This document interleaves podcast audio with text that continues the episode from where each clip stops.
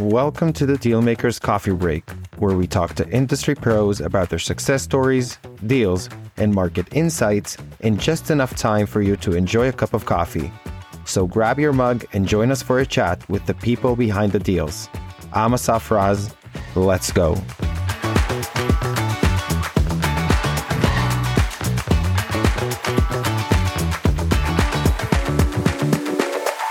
Welcome to another episode of the Dealmakers Podcast Coffee Break Edition. And today I am very, very excited. Well, it's been a long time that we've, we've been trying to do this, but I have today Maria Zondervan, right? Did I say right? Perfect. Yes, very good. Zondervan, yeah. Zondervan, thank you. Uh, she's from uh, Blue Vikings Capital. Been doing this for years, and I've I've really been waiting for this conversation for a long time. So, Maria, please take it away. Tell us who you are, what you do, what you specialize in, and we'll take it from there. Yeah. So thank you so much for having me. And yeah, it's great that we could finally get this scheduled. So I'm in um, Florida, the lovely state where Mickey Mouse resides in the Orlando area. And I've been doing real estate for 26 years, mainly single family to start, and then moved over to the multifamily world in 2019. And as markets here in Florida got a little crazy, and I wasn't able to find a lot here I started branching out into other areas, and that was easiest with partners. I started working primarily in the field of capital raising, and these days I work as a capital allocator, which is sort of the new term for it, I guess. We represent the investors more so than the deal sponsors. You know, deal sponsors are trying to get things closed. That's their main priority, which nothing wrong with that. That's what you got to do. But uh, our main objective is just to find the best deals for our investors, things that meet their their criteria, their needs, what they're looking for specifically. So basically, when I'm not buying properties myself and raising capital for my own deals, then I help other people raise capital for their deals. So a lot of deal sponsors will come to me with their deals, wanting me to raise capital for them, but I'm really selective. So probably 90% of those don't make the cut. And then 10% of them I'm going to deep dive into. And then the ones that I really like, I invest my own money into. Mm-hmm. those are the only ones that I will then offer to my network of potential investors.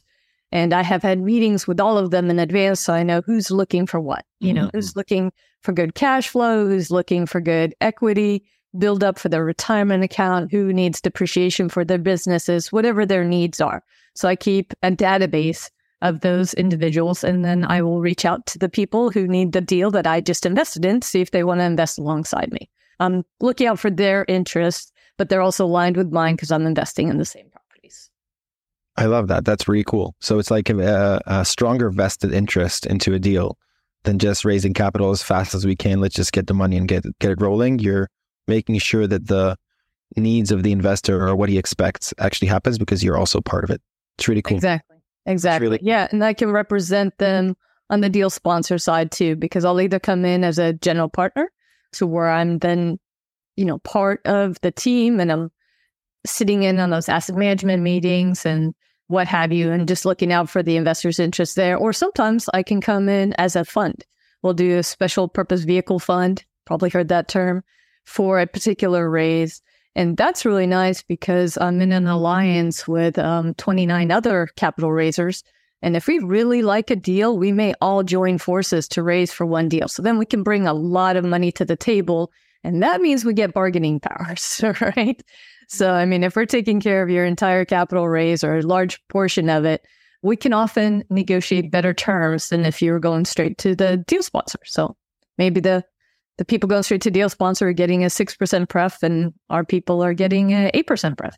Mm-hmm. Maybe instead of a 70% equity split, they get an 80% equity split. So, yeah, we're working for the investors. That's really cool. And, uh, you know, I think we all, everybody's working for the investors, right? That's uh, a big part of our job. Absolutely. If you're not, you're doing something wrong. If you're, if you're not, you're doing something wrong. And, and, you know, when, when I think about investors and, you know, we've had those, I call them the golden years, right? We had uh, 10 to 15 years. It was a, a race to how many properties can I get and how much money we can invest in, in commercial real estate. Interest rates were practically zero, right? Helping yep, free money. So you, you got free money. It was easy to leverage it and to go into deals. But we know that the situation is different right now. We know that things are a little bit, you know, they're changing and they're adapting to reality, right? And my question to you is with with keeping those investor interests, what is your investment strategy today? And how how is it unique or different than other commercial real estate firms? Yeah, well, the first comes with educating your investors um, to kind of tailor or alter their expectations, I guess, because some of them still think we are in those golden years. Yes. And so a lot of them are still looking for these crazy returns in very short time periods. And the kind of deals that are offering those could be really risky right now. I'm not saying some of them won't pan out, but I'm very cautious of those types of things. One of the main things I'm looking right now at is loan terms. Yeah. As you mentioned, interest rates are, are getting much higher, right? But there are other ways to get around that, right? You might be able to assume a loan or get some seller carry back. And that can be great if you can assume a loan that's still at 3% or something. That's fantastic. But there's probably going to be a big gap between there and the purchase price. So, mm-hmm. what do you do with that gap? How long is the assumption of that loan? Is it okay, you can assume it, but it's only got a year left on it or two years? What happens after that? We don't know where interest rates are going to be, right? So, what's your refinance plan? Can you handle it if you have to refinance at 8%? You know, what happens mm-hmm. then? So, you have to stress test all these deals. So, one of the things I do is independent underwriting, right? So, the main deal sponsor is going to underwrite the property and they come up with their predictions of how it's going to play out. But I mm-hmm. take the raw numbers, don't look at theirs, plug it in my own spreadsheets and see where I come up. Best case scenario, worst case scenario, right? And make sure it's somewhere in line with what the sponsors are saying. And mm-hmm. if it doesn't line up, then that's one of the ones I chuck in the wastebasket. I'm sure that these days you're doing more throwing into the basket than actually going for a deal. Yes, yes. It used to be pick the best of all the great offers. Now it's there's a lot of junk out there. And then there's a couple that are still putting together some great deals. There, there are great deals in every market. You just have to work way harder for them right now. So, but so it's right- going to sort out the uh, sort out the real players, I think. Yes, yes, and I heard this in the last episode I did. It was exactly what it, what the our other guest said. He said the way it's going to play out towards next year as well. You know, there he talked about a lot of those loans are not a 12 month, you know, uh, loan. It's a, some of them are 36, 48, 50 something, right?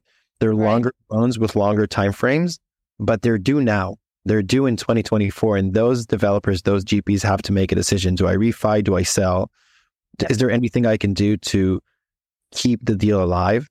Have you had any of those deals or any deals in, in, in your portfolio where you're trying to consider what will be the next step, or you're trying to think of, well, we're getting to that refinance point. What should we do next? Yeah, I mean, you're right. We're seeing a lot more people come to those terms. And I know two deals have just exited that hadn't planned on it. They were mm-hmm. planning on refinancing, but it just didn't make sense to refinance right now. So the returns are going to be less than they expected, but they're going to get returns, right? The risk is that you hold even longer and then maybe you lose money, which is the worst case scenario, right? So I think it's better to exit early if you need to even if it's not making your projected returns, yeah. than to take a risk, right? Mm-hmm. Because the number one rule is don't lose your investors' capital. I mean, that's always rule number one. And rule number two is see rule number one. So, yeah, you have to make some and not waiting to the last minute because yeah. as you get closer to those deadlines, if you have a rate cap that's expiring or a loan that's expiring, the closer you get to that deadline, the less options are going to be on the table. Mm-hmm. So it's really getting together with your team, figuring it out. And I would also say don't be afraid to talk to your investors. Have Zoom meetings. Let them know what's going on. Let them know what changes because you might be surprised at the feedback. A lot of people might be like, yeah, exit or whatever, or they may support a longer hold, but then they know the risk.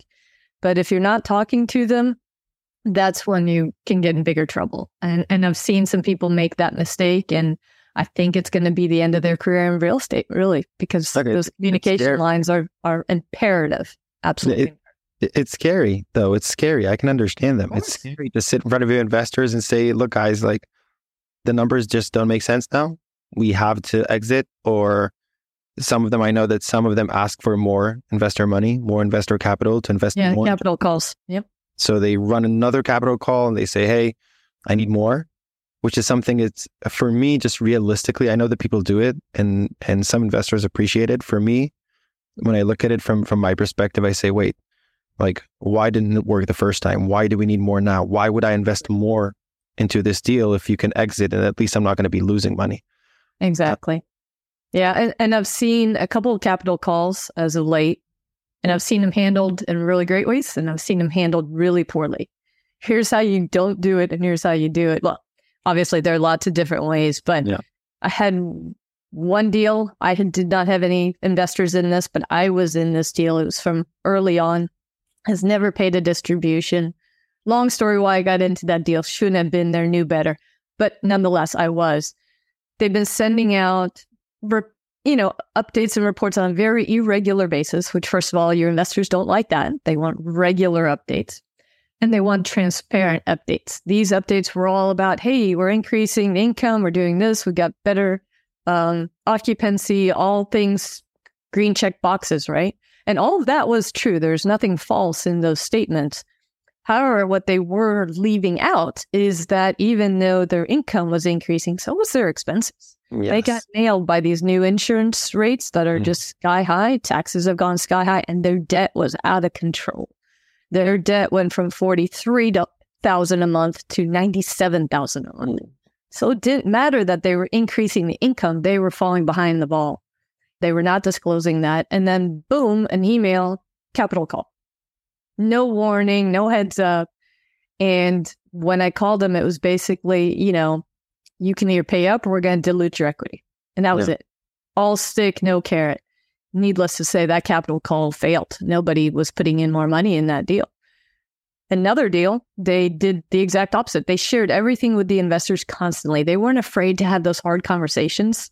You know, this is the business plan. This is why it's not working. Here's the new business plan. We have a new idea, but if you have other ideas, share them with us. We are going to need more capital to make this work, but here's why we think it's going to work. And here's what we, the general partners, are adding to this. And general partners brought millions of their own money into this. They took out personal mm-hmm. loans on their houses, all sorts of stuff to shore up this deal. That gives your investors a whole lot more confidence. But there was nothing that just sideswiped them. And then, you know, the general partners always have equity in the deal, right? They gave up that equity for the investors that that came to the capital call. Instead of diluting the equity, they said anybody that brings more money, you get a bigger share. So in the end, you know, we're going to make you whole here. And that was a very successful capital call.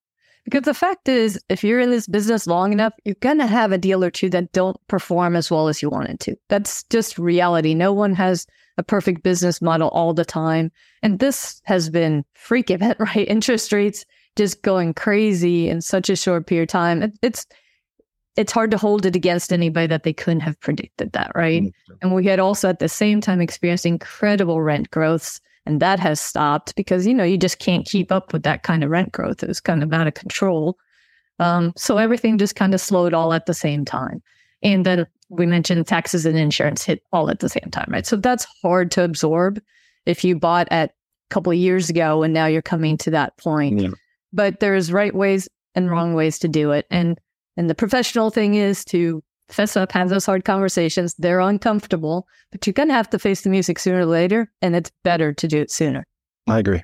I agree. I agree. And, and I've seen, you know, you, you've talked about something specific I want to focus on. You talked about how you create more credibility with with investors, the more you either tell them, "Hey, we're going to take less equity from the deal, right? We're going to take less percentages, or we're going to put a lot of personal money into the deal, more than we expected to, even for the price of a personal loan." I have a fear that going into 24, many people took those decisions to say, I'm going to hold the deal. I'm going to hold my business. I'm going to take personal uh, personal debt. I'm going to do whatever it takes to continue. But there are prices to pay for that. And I feel like everybody should know in advance what is the price. And maybe sometimes, like you said, not every deal would be successful. Maybe it's time to give up the deal. I think that's like a big message that I'm I'm learning throughout these few past few weeks preparing to next year. What do you think about this approach in general? Like people taking those personal loans, not giving up on a deal, deciding to push through. What are the things that you would make sure to notice so that we you don't get to that same point? Yeah, well, I think it's about why are you taking the personal loans, right? Is there a viable business plan that with more capital, you can shore it up and get that capital back plus the rest, right? And save the deal? Or is it just to prop it up and hope? right? Mm-hmm. There's a lot of that. Well, if we can just get past this and we're just going to wait for the interest rates to come down and rents will go back up. Like if it's a hope and a prayer, then no. that's probably not a wise business mm-hmm. decision, right? Yeah. But if there's a viable business plan that'll get you there, maybe you can add on units, or maybe there are units you didn't renovate the first time, or, you know, where basically you're being the bridge lender, right? Mm-hmm. So that's that's kind of what we've seen happen is the general partners come in with their personal funds to take the place of the bridge loan that's expiring, right? Mm-hmm. And and if all goes well, they'll get paid back for those loans. They may not get any interest on them, but instead of continuing to pay these crazy interest rates on these bridge loans, they fill that gap or they get a combination of a new loan with their own equity. But you have to underwrite it just like it was a new deal, you know, and see where do you end up in two years, three years, five years if you do this. And I would only do it if it's a very viable business plan. I think this is a very important take, and I, I feel like people should should hear this out. the uh, The idea of taking debt, any debt, should be very responsible. Like you should be very responsible with taking debt, but specifically when it comes to a personal loan, that has a price tag on your your living, your family, right? Your housing, your food on the table, right? That's the implication.